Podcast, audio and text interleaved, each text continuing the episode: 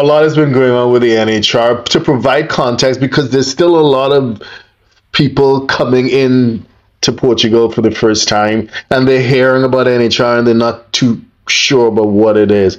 Could you provide a bit of history as to where this NHR originated and what was the intent of this piece of legislation? Of course. The uh, NHR was approved in 2009.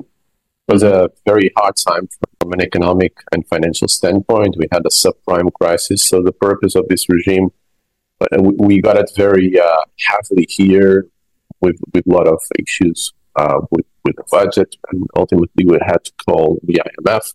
Mm-hmm. It was a serious crisis back back in Portugal. So what, mm-hmm. what happened was the regime was approved in 2009, and the purpose was to attract uh, investment to Portugal, but also to attract uh, people that had specific skills and essentially uh, allow Portugal to become more competitive in an international setting. So it was approved um, within the context of other benefits that wanted to attract high net worth individuals and people with specific, uh, you know, higher education, specific skill sets that could help the country. Mm. So, so 2009 it was approved. It took us a while to get the momentum, but um, and but after one or two years, the things start uh, snowballing, and the regime worked very well in the beginning for pension pension income. So a lot of retirees moving to Portugal and in case of retire of pension from past private employment, there was no taxation in Portugal, and there was no taxation at source um, mm-hmm. also. So it was a double non-taxation. It was very nice. Mm-hmm. So in the first part of the, the of the uh, program, we got a lot of retirees from all over.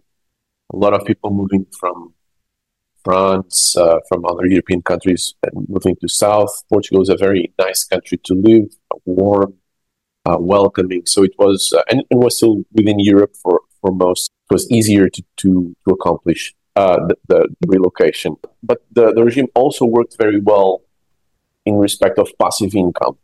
Because essentially, aside from pension income, what, what the, the regime had sort of a bifold solution for income flowing from outside of the country, we uh, would apply the tax exemption essentially as a method for to relieve double taxation. Um, but because of the way the tax treaties work and the OECD model works, in some cases there is a reduced withholding at source. That is the case of interest and dividends or royalties in uh, most of the tax treaties. And that would allow a small withholding tax that people try tend to consider um, acceptable. So 10, 15%, in some cases 5%, in some cases even 0%. And no additional taxation would arise in Portugal to those sorts of income. So it was easy.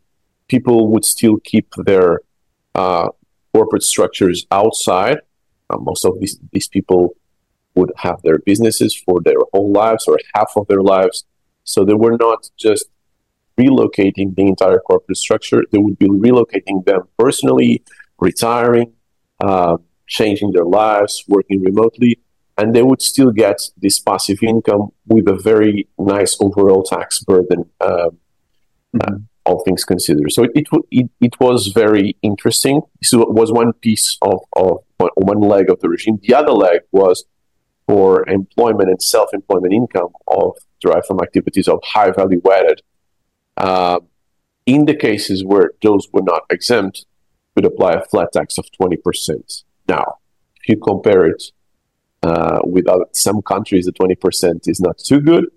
But, you know, um, European countries, I would say even the United States, a 20% flat tax on employment and self-employment income, it was, it is very interesting.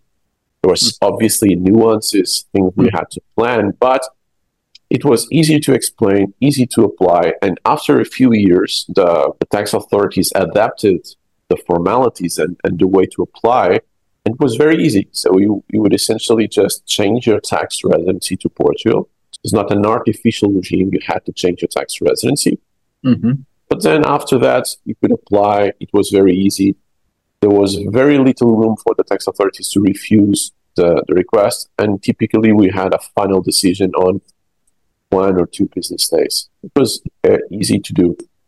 Within that context, uh, obviously, statistics are not completely updated. And uh, by the end of 2023, for instance, there were a lot of people moving. But I think overall, there were around 74,000 uh, newcomers to Portugal benefiting from the regime. Mm. I think I used the, actually the, the word in the was not very accurate, not newcomers, because in, in fact the regime applied to foreigners moving to Portugal, but also to Portuguese that spent some time abroad yeah. and were returning home. Mm-hmm. Uh, th- that was also an interesting point of the regime because you know we are hearing a lot of complaints from from companies saying it is not, and from young people finishing their uh, bachelor degrees and master degrees saying it's not uh, interesting to st- stay in Portugal because of the tax uh, mm. of the tax framework and because of the work conditions and everything. So a lot of people uh, immigrating from to outside of Portugal. So it was a chance to come back with a very interesting regime. So this worked well until Uh, October 2023.